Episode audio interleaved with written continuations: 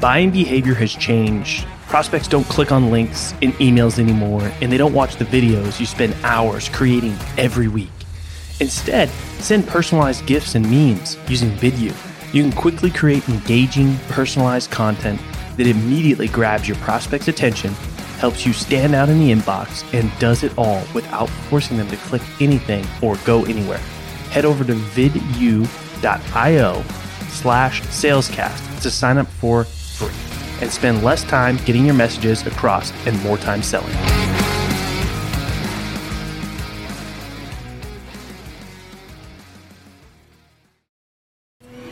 Welcome to the Sales Hustle, the only no BS podcast where we bring you the real, raw, uncut experiences from sales change makers across various industries. The only place where you can get what you're looking for to up your sales game. Today's episode is brought to you by Salescast. Salescast helps sales professionals transform the relationship building process and win their dream clients. I'm your host, Colin Mitchell. All right, what is happening, sales hustlers? Welcome to another episode. This is a special live episode. We're going live on LinkedIn, and I have none other than my co founder, Christopher Decker of Salescast. And we're going to jump in and learn a little bit about his experience.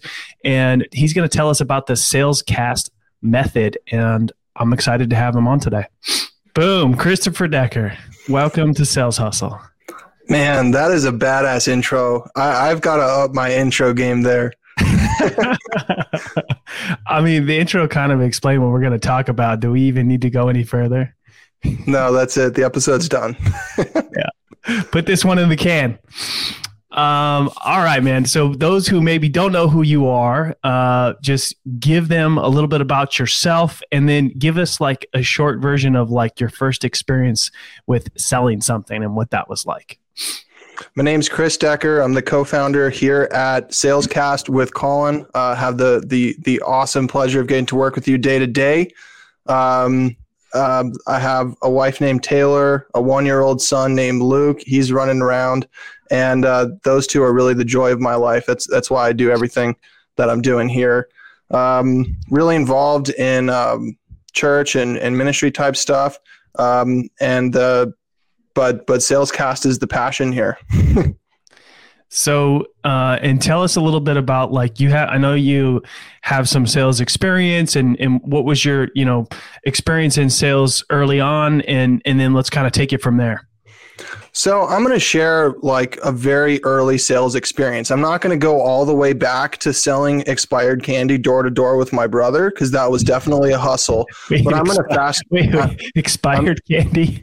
yeah. So um, we we knew this business owner. So he would he would he was like the middleman for to distribute candy and like other goods to like convenience stores and stuff. And he would give us his old inventory because he was dating my mom and his name was Mark. He would give us his old inventory, and uh, my brother and I would just go door to door, like, "Hey, do you want to buy this really disgusting like pixie stick candy stuff?" And we were just these two cute kids. Like we were, we were living a pretty crappy neighborhood, um, uh, kind of dangerous. There, there were gangs, um, but we would go door to door, smile. We had this like expired, horrible candy. We would sell it for a dollar um, and that, that's how we made money. All right, so you, I got you to tell us the story anyway. I was not going to let that one slip by. That was um, sales experience number one because they are either going to buy it, they're not home. Like, like sometimes you know the dog would answer. it's uh, yeah. yeah. Yeah, and in a neighborhood that was not safe, like that's a hustle. It was not a safe neighborhood. I'll, I'll put it that way. I wouldn't want my son doing that same thing if, if I'm really thinking about it. yeah, yeah. I mean, my my first my first uh, thing that I sold as a kid was we used to go to these stores and buy these um, uh, little. Uh, we call them chromies, but they were like these little caps that you put on the air valve of your bicycle tires. yeah. There were, sh- there were shiny ones. There was ones that looked like skull and crossbones. There was ones that, you know, uh, we we sometimes purchase those, and sometimes we didn't purchase those and then we sold them to people at school. Oh, service based business. I have a, I had a little bit of a service based business and there which was at the time um, Game Boys are out. Do you remember Game Boys? I do. And um, Pokemon was very, very popular on Game Boys. And uh, I, I had a friend that was extremely good at getting you um, through this last part in the game that just it sucked to go through this part and he would he would do that so i would recommend clients to him they would pay you know sometimes just a couple bucks he would get them through he would take the game boy and then have it at that next level overnight I guess that was some of my first like service based business experience. I mean, here's the thing: people like me and you that that grow up with the sort of backgrounds that we have, we we can get pretty creative uh, There's always a way to make money. There's always a way. Yeah, yeah, and and and when it's out of necessity, or your back's against the wall, or you're not going to get whatever that maybe thing is that you want as a kid, uh, you can get pretty creative in you know finding a, a, demand for something and finding a way to sell it. Um, so, all right, let's fast forward a little bit and and, and more in a professional uh, setting, business setting. Uh, what what's your experience of sales? What, what are you selling, and, and and tell us a little bit about that. Yeah, I really I really grew up in my sales career uh, around middle school, so this is when things really started to take off. um, uh, they they had this big uh, this auditorium. They they they had this this meeting where they brought all the kids to this meeting. This guy came out in a suit. He's like super confident. They're playing music. He's successful. And he's telling us about all these awesome things and all, all these awesome prizes, uh, like skateboards and, and Nerf guns and um, coupons for pizza. And there was this grand prize, which was going in a limo to Universal Studios City Walk and having lunch at the Hard Rock Cafe. I didn't know what was next, but then he's like, we have world's finest chocolate right here. Come grab a box after school and and and sell them. And if you sell X number of boxes, I forget how many boxes it was. Like it had to be 40 boxes or something in order to to to to be in that top tier.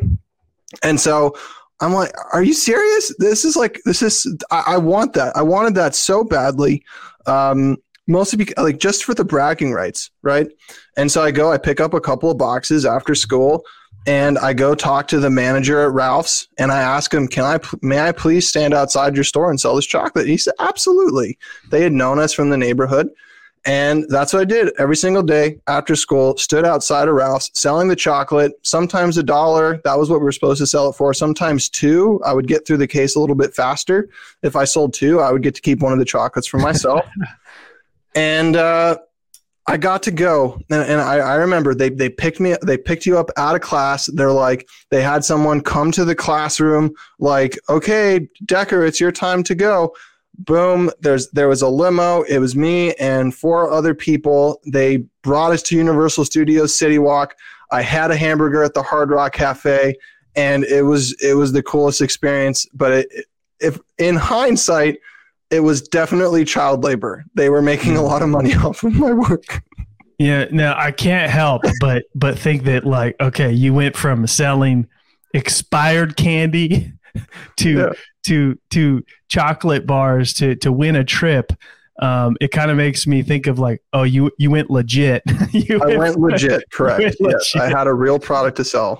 But but the takeaway there, sales hustlers, is like have a reason for have a reason for you know that you do what you do. Have a good reason for why you do what you do right? And if you have a good enough reason you'll have that drive you'll have that motivation that's going to get you to president's club or that trip or in this case hard rock cafe with a burger at universal studios.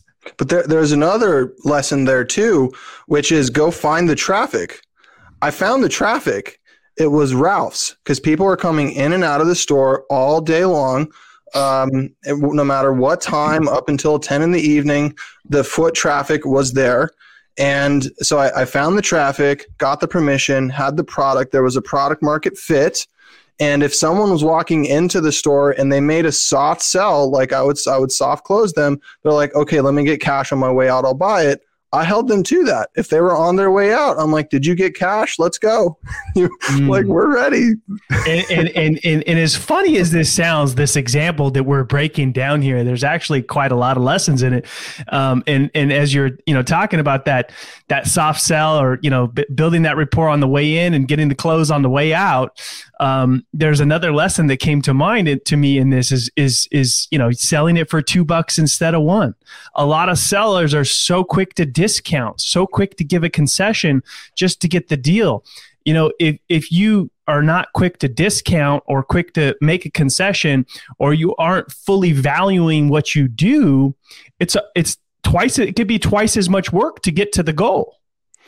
I, I, I, agree with that. And sometimes people would just give cash only and not expect any chocolate back. And I would probably do it a lot differently today like I would then maybe donate the five bars or something to someone else. But in this case, I was just I was a selfish kid and I kept it for myself. So I, I'm I, I will not lie to you about that. All right, so so I mean, you you learned to hustle early on as a kid, mo- mostly out of necessity, right? Yeah, I mean, this is many times like whether or not we were going to eat that day is is is were we able to go hustle that day. All right. So let's and and that's similar to myself, you know. I, I think I think and I like performing when my back's up against the wall. You know, uh, if things get too easy, it gets a little boring for me sometimes. Um, and I, I think that you kind of perform under pressure, obviously, as well, right?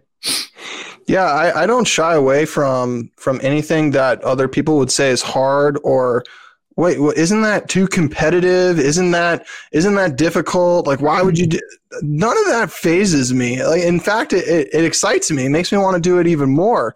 Because I, I love winning. I love to win. I have the i have this mental illness where i will do anything to win. Um, and you know in the past like it, i cut corners to win. Like I, I i definitely i'll just i'll i'll be real where I, I definitely bent the rules uh, when I was a lot younger.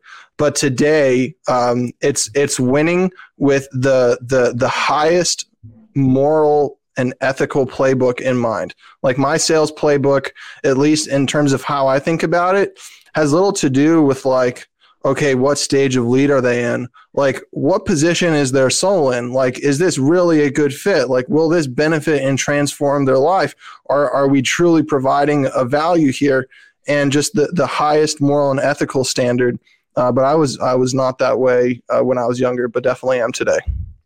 Yeah, yeah, I, I, and and I think a lot of people start out that way, and a lot of sellers can easily, you know, break some rules or you know tiptoe on the line early on because they're just desperate to get those a sale or they feel the pressure or the stress of needing to perform. Um, and as you kind of mature as a person, as a business professional, as a seller, uh, you start to you know get more in line with what feels right to you, and you start to understand that serving is selling. Right? If I can yes. genuinely help somebody, if I can genuinely add value, or I really believe that they need what that I ha- what I have, then I feel comfortable selling this to them and being disciplined enough to be like, hey, maybe maybe this is not for you. Maybe this is not a good fit. I don't think this is going to serve the goals that you're trying to achieve. Yeah, I learned an interesting. Uh, so when I was 19, I went to work for a business coach named Jonathan Goldhill, and I learned a very interesting lesson. I would see what he would charge for coaching, and it was a lot of money based on the amount of time that was being put in. But he, he explained something to me that I never forgot, which was you have to get someone to to you have to get someone to pay in order to take it seriously. The level of growth that they want um, you, you find out the level of growth that they want and, and, and you kind of you base your pricing on that as especially as a coach and the true lever of transformation can happen even if even if his time that he's spending is minimal if during that time he's helping them achieve a seven figure result there's no reason why he shouldn't be making six figures even if it only took you know a, a condensed period of time but no one had ever seriously taught me that lesson. The what you charge is dependent upon the value you can transfer. It has very little to do with the amount of time. And so I've been obsessed with this how to how to make something so valuable that that it sort of bends and compresses time where it's not just like okay i'm going to bill you for 10 hours of work it's like no you got $50000 of of benefit out of this you know 5k is not too much to ask for um, and when when that when that shift started um, uh, I, I think it, it just it, it made me better at identifying those opportunities yeah, and I think it comes down a lot to sellers or or entrepreneurs, you know, really understanding the value that they're providing. Right?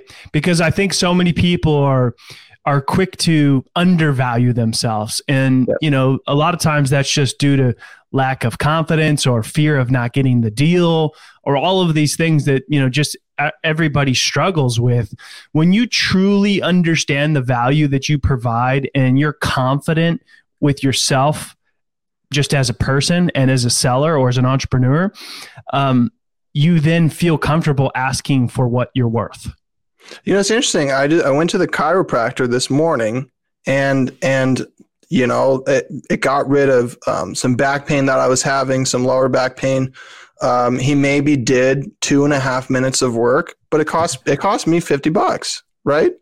And but the the value of like my body functioning properly is is is worth it. You know what I mean? yeah, yeah. I mean, people are willing to pay for you know it, it, it. People are willing to pay for it if they see the value, right? So as a seller, you have to help them understand the value yes. right? Because they may not understand the value of what you're doing. And it's your job to connect the dots and say, hey, you know, if you don't see the chiropractor, then you're going to have back pain for X amount of days or weeks or months. What yes. is that worth? To, what is that worth? Correct. Right. There's another concept here. If you don't mind me sharing it, um, uh, I'm, I'm I'm literally like none of these thoughts are my own. Like like really really smart people who get who cared about me in the moment shared these things with me, and I, and like I owe my entire life to them. One of those guys was a guy named Bob Waldorf.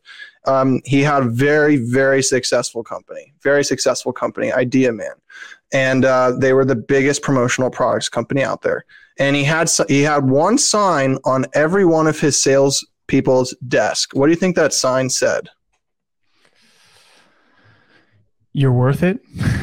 It said businesses are built on profit. Mm. All of his sales reps had a sign that says businesses are built on profit. And he explained to them if you can sell more profitable deals, you you can send your kids to college our company grows your commission checks will grow everything works. And and you know t- t- it's it's interesting colin how so fast in the sales conversation profit just goes out the window because we want to like close a deal. Mm-hmm. but that profit and that margin creates the long-term sustainability. If a company cannot sustain the product and delivery or if it's not a pro- profitable to do so it may create a problem six months down the line, but that problem is very, very painful, especially to the to the executives where now they're having to make a, a, a call. Do we lay off a group of our employees? Do we do we fire this client and ruin our reputation in the marketplace? Like profitability in the beginning has to be considered, in my opinion. At least that's what Bob taught me. Yeah, and you know, and and your your your customers, your prospects, your clients, they don't care about all those details. What they care about is what are you going to do for them? How are you going to help them? What problem are you going to solve for them? And what is that worth? What is that worth for them? What is it worth for them to solve those problems? Right. Bob and, gave me a book. Can I? So I have I have an answer to that. So I asked him that exact same question. I, I, I said, so then you know how how do you create that profitability? And he gave me this book by his friend roy chitwood who trained the the the you know the sales team at like coca-cola. Like they were like the biggest you know the, these are like seven figure accounts. Um, but roy chitwood wrote this book called world class selling. I had asked bob can you give me a framework? Like how do you sell? And in world class selling Roy talks about um, talks about the close, and he talks about you know a prospect having the case of the FUDs, and the FUDs is fears, uncertainties, and doubts. And I remember this so vividly. If at any point you ask for a close, and by the way, and, and it recommends asking for a close at least five times.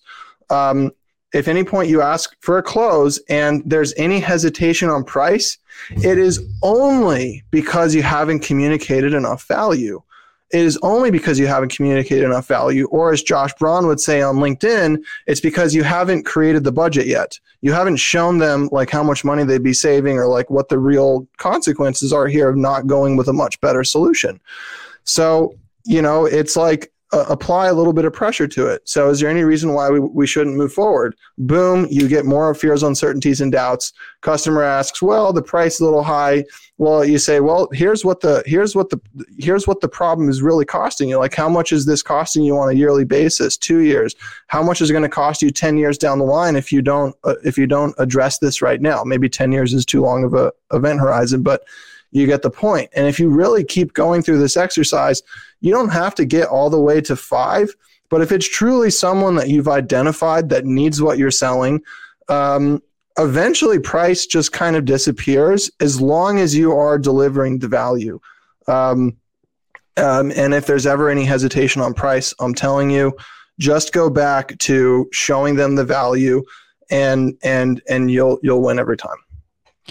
Yeah, I, love how you broke that down, and and there's so many nuggets in there, uh, and and the, and the thing is, is is you, there's two things to know about that, sales hustlers. Number one, don't ask for the order too early, because mm-hmm. if you haven't uncovered the fear, the uncertainty, and the doubts, then you don't earn the right to ask for the order yet, right? Mm-hmm. If you haven't thoroughly learned as much as you possibly can about yeah. them, as much as you possibly can about the problem that you're solving, and made them maybe think about some things that they hadn't considered, um, and and what it looks like to not move forward or to move forward, and, and help them see that. If you haven't properly educated them on why moving forward is the right move, if it is, and maybe mm-hmm. it's not, and if it's not, don't fill your pipeline with a bunch of fluff that you're going to then have to constantly be in that wheel of follow up that's never going to close.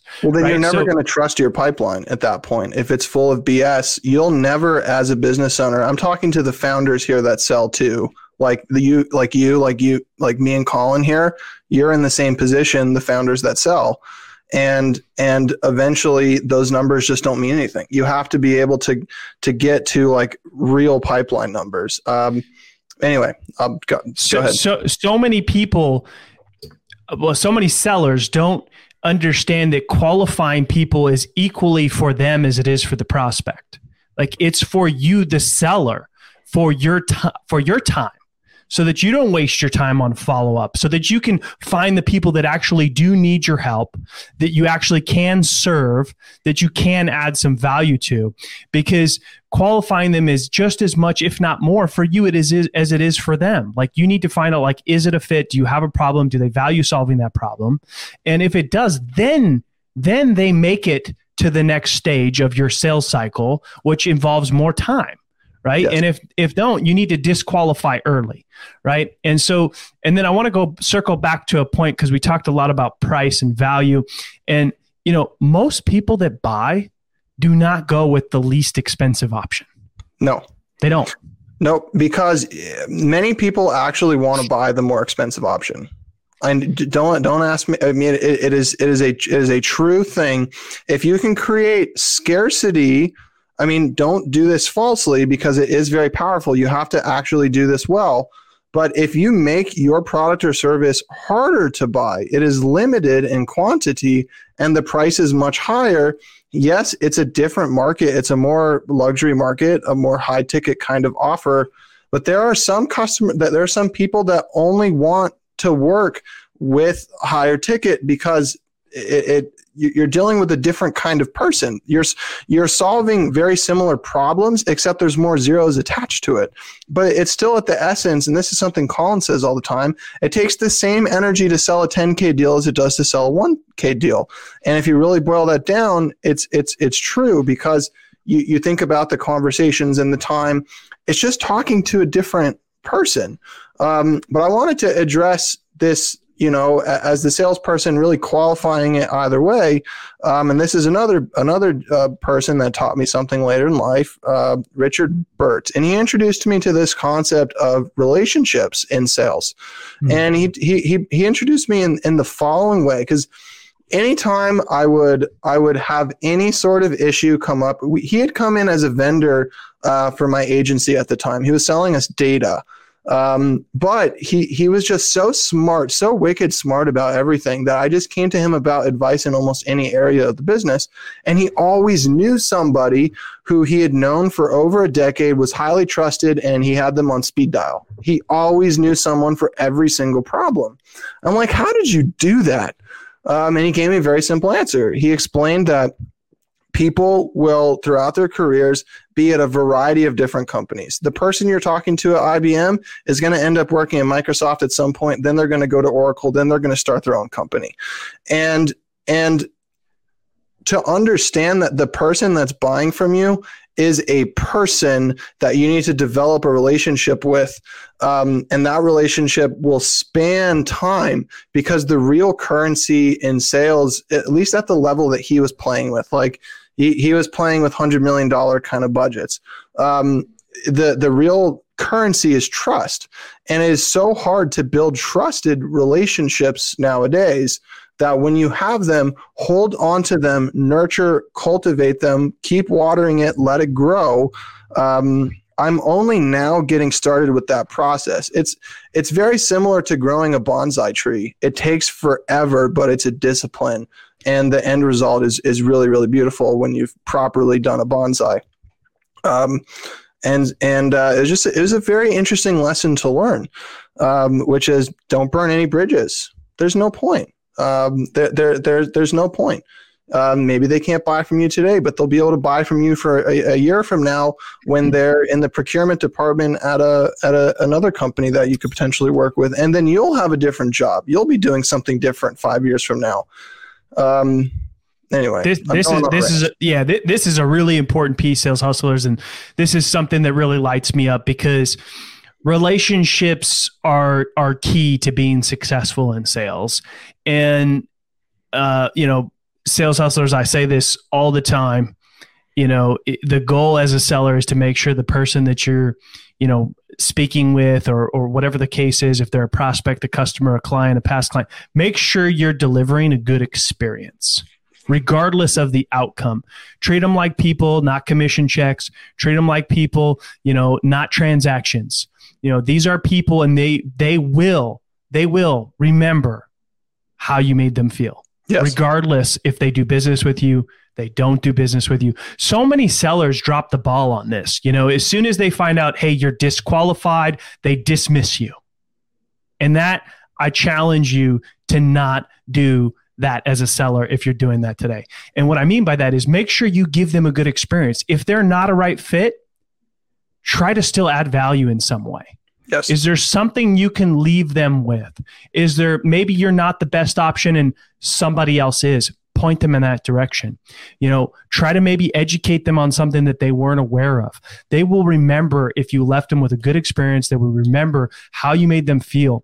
There, I mean, we've experienced this here even at Salescast where there was somebody who didn't have a budget and we helped them out and they sent they've sent us several referrals you know, sometimes it does work out that way, right. but not always. Not always. Just do the right thing, treat mm-hmm. people right, deliver a good experience, and I 100% guarantee it will pay off. Not yeah. all the time, not when you want yes. it to, but overall, it will pay off. And, and and here's just a quick litmus test for if someone like doesn't have the budget but you like you, you still want to help them anyway mm-hmm. you have to be absolutely crystal freaking clear that they will benefit from whatever you do and that they understand that they need to be on their absolute best freaking behavior. I know that sounds kind of strange, but like setting that expectation up front. Okay, you are we are literally doing this at a 80% discount. We don't do this for anybody. We're doing this for you, but here are the ground rules.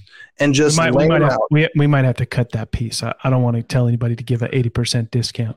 That, but just I'm not I'm not saying that I'm not I'm not saying that you don't take that, that literally, everybody. sales hustlers. let's let's say that let's say that you were you were you were donating service or like you were making a significant a significant cut in price because you really wanted to help someone yeah is that you you have to be absolutely certain that they understand that they're going to have to put in the work too and that there there there is a, a balance in this equation yeah. um eh, so and there's a lot of options there you can discount yeah. you can ask for a case study you can ask for some reviews on any sort of review review sites that you're trying to build your presence um, and and and don't don't forget sales hustlers i said referrals with an s not referral so yeah. ask for multiple referrals or you know maybe get them to send you some referrals first. Hey, is there anybody else that you think could use this? And then, you know, if we can maybe get a couple of people, we can give you a group discount. Like, be creative.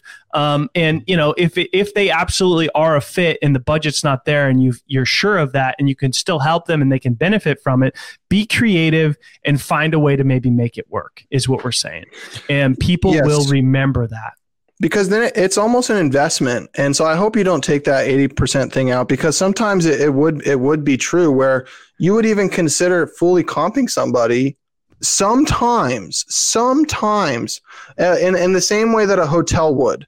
Like okay a hotel at a casino mm-hmm. would say okay mr whatever your last name is you've been playing the floor for the last six hours um, we're going to go ahead. We're going to comp your hotel room. We're going to send up a bottle of champagne. Enjoy the buffet on us because it's it's creating a longer term LTV because then they're going to stay there longer. They're going to keep playing. They're having a good time. They're going to make more money in the long run, and, and everybody wins. When someone like that, a high roller, is like going to Vegas, they want to have a good experience. Well, well not really only, you know, yeah, not only that, but they're going to come back again yes. next time they're in town and they're going to tell all their friends about how great the experience was go to the Wynn or or go here or there and that little investment uh, very similar to like how zappos.com um, I, have I've read the, the book um, delivering happiness a couple of times now by tony hsieh you know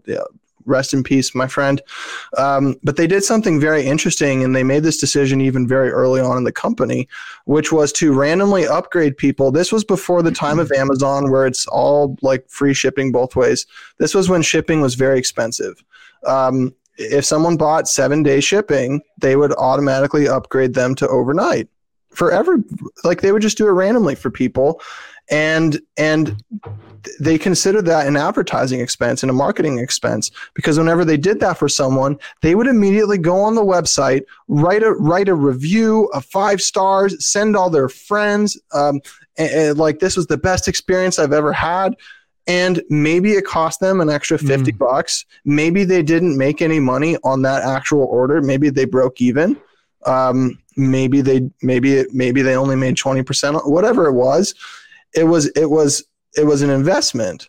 Um, and so when I was making that point, it's like make sure that the other person understands too, especially if you're you're you're in a business that that it that it that it makes sense. Only if it makes sense. Um, you know, kind of kind of create like at least subtly that hey, you know, we're helping you.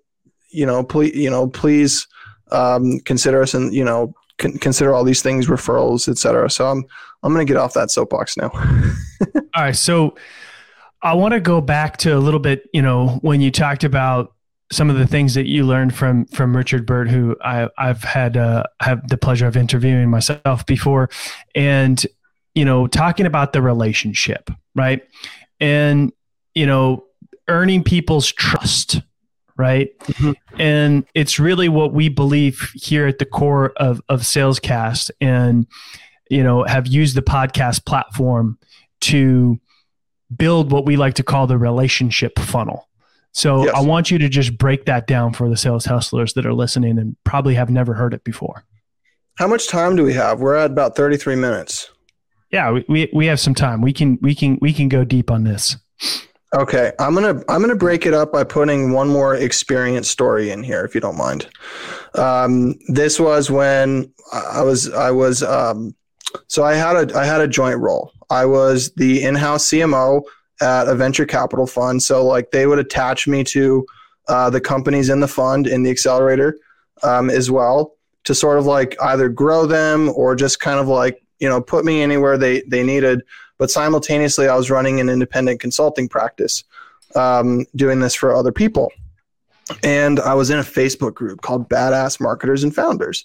And there was this guy in the facebook group josh Fechter that would share these growth hacks these like these exact playbooks to to implement to like turn into lead generation strategies especially as it pertains to b2b and every time i would try one of these things it would work it was pre-vetted. It, it was awesome. Other people would post their guides. Like it was genuinely a community that I felt proud to be a part of because um, I felt like I was in on something. Like like the rest of the world didn't know these things, but and so I'd I'd sort of developed this relationship with this person through his writing style, through uh, through the community. I was like really a part of something. I felt like I was a part of something. Like to call mm-hmm. myself a growth hacker felt really really cool. And uh, then I saw that um, him and another gentleman by the name of Houston went on to start a- an actual company, went on to start an agency. And I saw a lot of my own story in them um, from when I started my first agency right out of college. I actually dropped out of college to, to pursue that. Um, and so I, I, saw a lot of that story and I really wanted them to succeed. And they would post and, and bring me into the story of the company growing. Um, and uh, and I, I just really was was rooting for the success of this company, and I never really considered because I'd been so entrepreneurial. I'd never really considered that I would ever like go work for a company. I, I never thought that I would actually do that. Um, but in this case, um, I, I just something called to me at the time. I'm like, I, I want to go see what this is like. They had started up in Venice Beach. I had loved Venice. Uh, I had lived there when I was able to escape the San Fernando Valley. And uh, I, I, wanted to go see what this culture was all about. So I, I, I, I messaged everyone that worked at the company on LinkedIn. Um, you know, they, they, they brought me to the next step, which was to do some assignments, some writing to show what sort of email sequences I would do. Um, and I took it so seriously. I took it as seriously I would for any client. Um, and, uh, and, and so boom, invite me into their office for an interview. Um, I, I, didn't I didn't expect this, but um, uh, Josh and Houston, the two co-founders, were the only people that were ever on any sales calls. It was founder-led selling, even though they were at you know, 20 plus employees.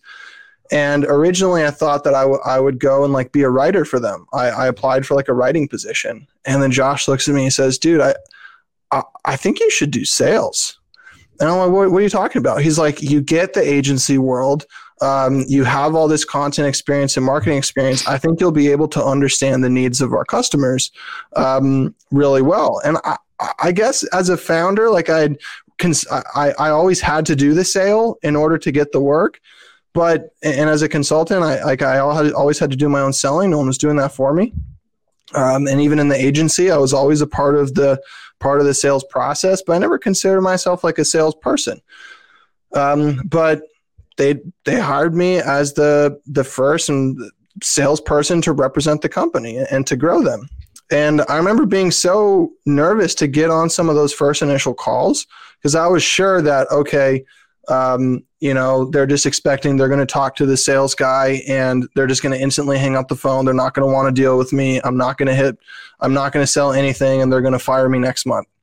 Well, actually, the opposite happened they were extremely stoked to meet me. They're like, "You work at BAM? What's it like? How's Josh? What's the deal?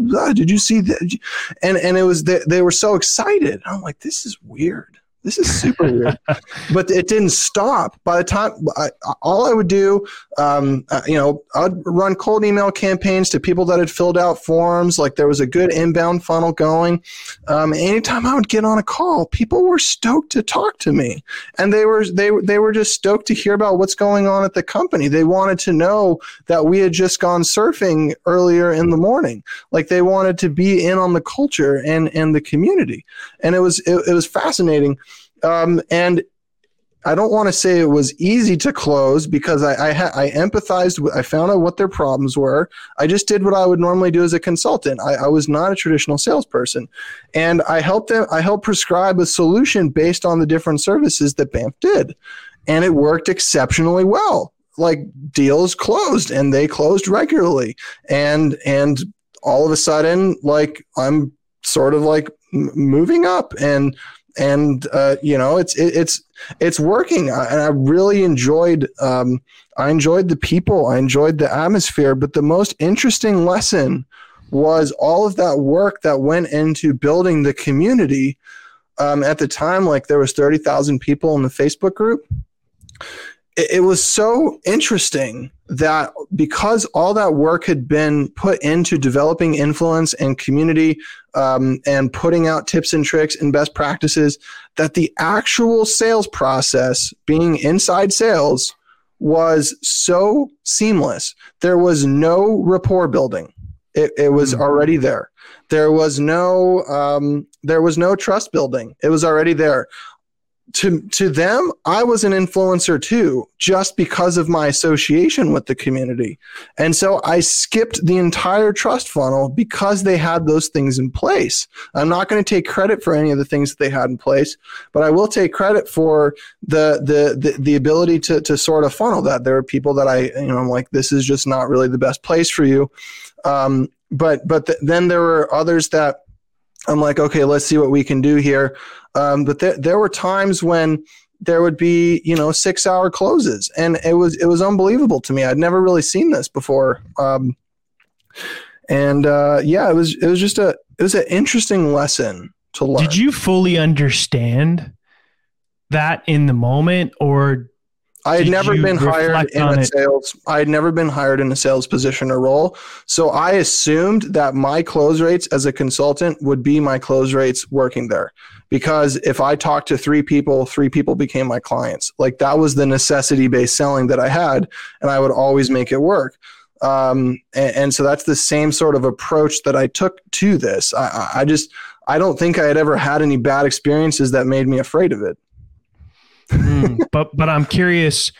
Did you understand in the moment that the trust and rapport was already built by the time you got to talk to these people?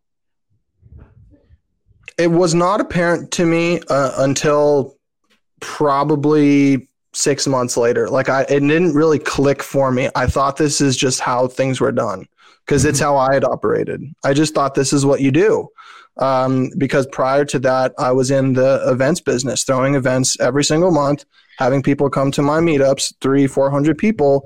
And anytime people would come up to me, they already knew my name. They'd come to 10 of my events. They knew exactly what I did. And so they would either become a sponsor, they would write a check the next day, or they would become a client at literally whatever I was doing. I just thought this was the way to do it. It just made sense to me. You know, so, why why would why why wouldn't you want to nurture a thousand people at the same time? Like it, it made sense to me. mm. And and so for you know sellers that are thinking like you know how, how can I replicate that? That seems impossible, right? Not well, impossible. May, maybe at that scale, right? Maybe you don't have the time or the resources or even the knowledge or expertise to replicate that. Um, but you can do it on a smaller scale and yeah. there's a couple of options, right? So, social media, number one, like LinkedIn, you can build trust and rapport, right? If you are a seller and you're already doing this, you've probably experienced when you get on a sales call and the person already feels like they know you. Mm-hmm. Like your instant friends, the trust and rapport is already somewhat there, right? Um, and, and and then so obviously, the other option is our personal favorite, which is hosting a show, hosting a podcast, and having somebody on your show, highlight highlighting them, letting them share their story, genuinely being curious about getting to know them and and, and, and showcasing maybe their area of expertise builds a, a, a foundation for that relationship that kind of replicates, you know, building, skipping that rapport trust building process and go straight into your relationship funnel, which then ultimately leads to either a customer or a referral or both. I agree. And here here's the the here's the super interesting part. And here's where you've changed my mind recently. Actually, you you you have changed my mind. Where I used to believe that you should never ever ever do outbound sales. I thought that the only reason to ever do outbound anytime ever was to invite somebody to something because there should mm-hmm. never, ever, ever be just a cold conversation. You should invite them to something where they can see you in the best light and get to know your tribe first. Because, like, I, I, had the privilege of, of nobody teaching me the wrong stuff. Like I didn't have any like bad experiences because I I'd had great mentors and and great experiences and like I've just been I've been blessed to like learn things the really really really really freaking hard way. Um, but but no one ever taught me the wrong things, and so th- this is this is the important part. Anyway, so I'll go back to that. I used to think that there's the only kind of sale is an inbound sale that is the only kind that someone should do. And and it was uh, i you know i considered it demand generation. You you you create so much demand for the product that people can't help but reach out to you and want to buy it.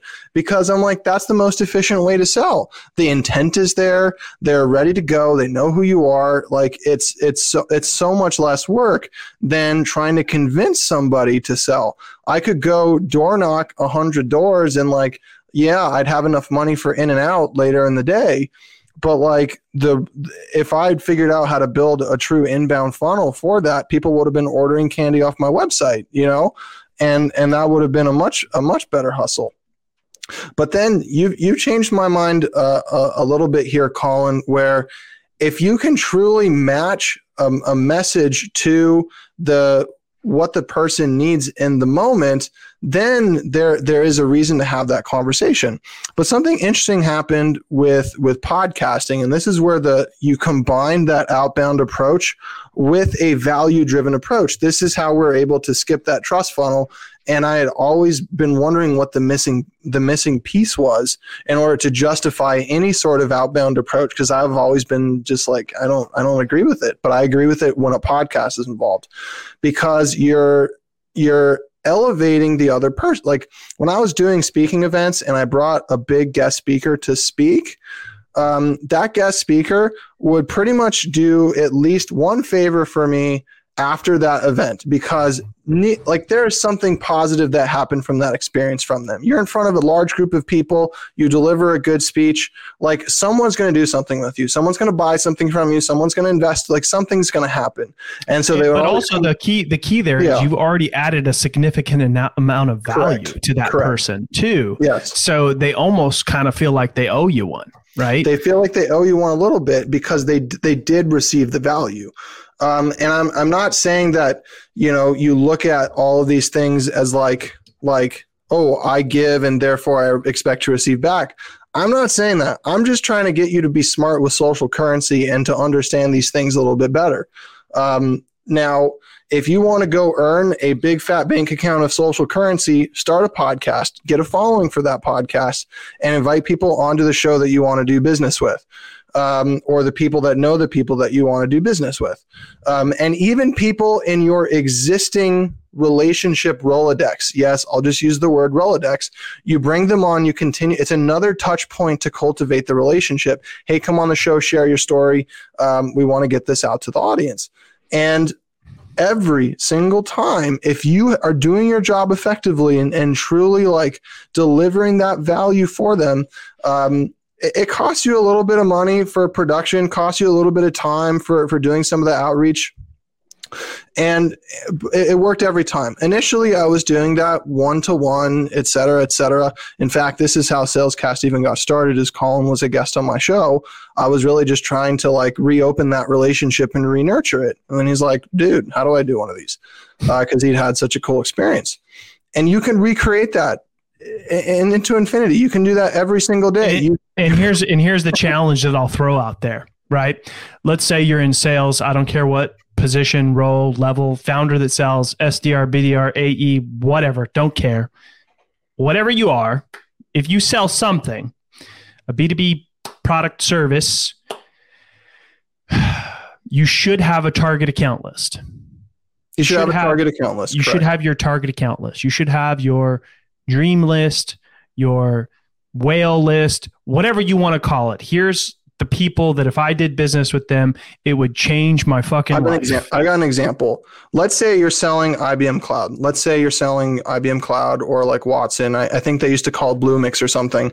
Here's exactly what I would do right now if I was in your shoes and I had to go open up a book of business.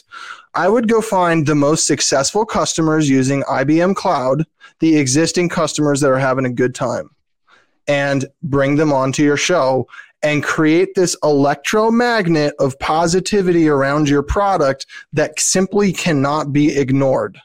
Simply cannot be ignored. Do that for 50 episodes. Create buzz and momentum and speed unlike anything you've possibly imagined. And then go to your target account list and invite the buyers onto the show because they're going to be excited to be on your show. They will be excited to be on your show. And guess who's going to follow up the next day with, hey, you know what? I, I, really would like to talk about this. We've been we've been mm. considering using Azure, but I, I want to know more about what you're doing. Boom, yep. you're in. You there's there's there's one play. There's one play, right? And and so and, and and the other option is is you take that target account list and, and don't even have a show yet. Just test this out. See what happens. All right. Take 50 people off that list. Let's say you have 100. I don't know. Maybe you have a 1,000 people on your dream list. Maybe you have really big goals and you're very ambitious. Okay. Whatever it is, take 50 names off that list. Okay. Mm-hmm. And you've probably done some outreach before. And let's say 90% of the time you probably got ignored and got zero response. Yep. Take those same 50 people, whether you've reached out to them or you've never reached out to them, and say, I have a you know I have a podcast or I have a show or a video series, whatever you want to call it. I don't even care. Okay. And we are highlighting this or this is what we're talking about. Kind of, you know, figure out what a little bit about what the format is or what the reason is that, you know, they're gonna you, you would want somebody like them on the show. No longer than two sentences and invite them on your show. Okay.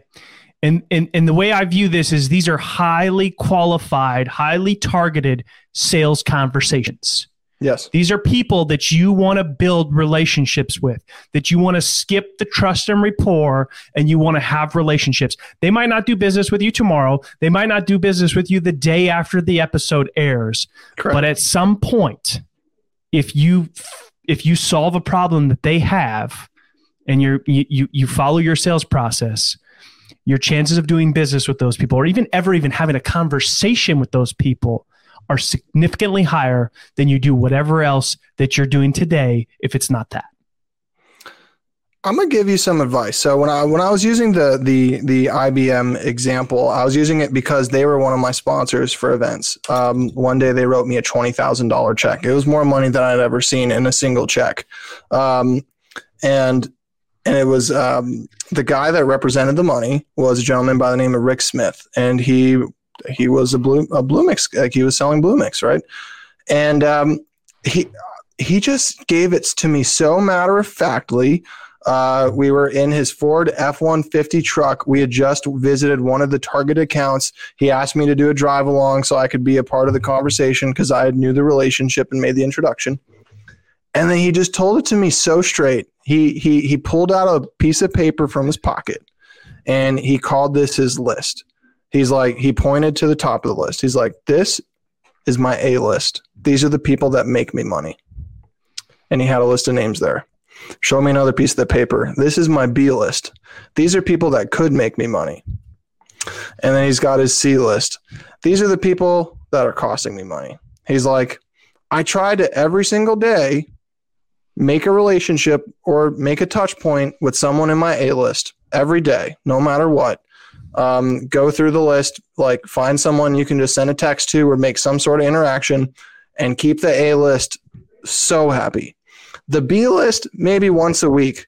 And then once they get to the A list, then they're in that, then the constant nurture cycle. When I first heard this, I was a little bit shocked. Like, how could you, how could you sort of benchmark people this way? But then I realized it, it made a, it made a lot of sense because it, it, it was he he only had so many hours in a day.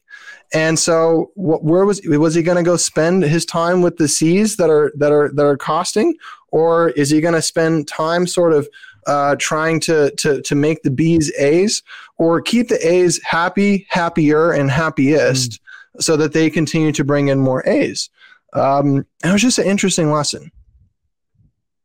Mm. Anyway. so uh, the question there is, if you're a seller do you know who your A, B, and C list? And I'm guessing in that example, since he wrote you a twenty thousand dollar check, you you might have been on the C list, costing him money. no, I got I got onto the A list. I got onto the A list because because because the the the lead the generation machine got turned on. Yeah. Um, and, and what was interesting is if I had had a podcast back then, he would have been a recurring guest as on my A list. He would have been a recurring guest. Um, because my, my A list is where I want to continue to make touch points all the time.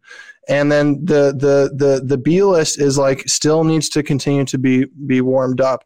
Um, this has worked for me tremendously well, even in personal relationships. I have my really really close friends, like like family first, then like a few close friends, um, and then the the the the, the circle starts to sl- slowly go out and I, and and I would say that's also a mistake I've seen some people make is they they they mistake people that really should be in an outer rung like and they bring them in too close.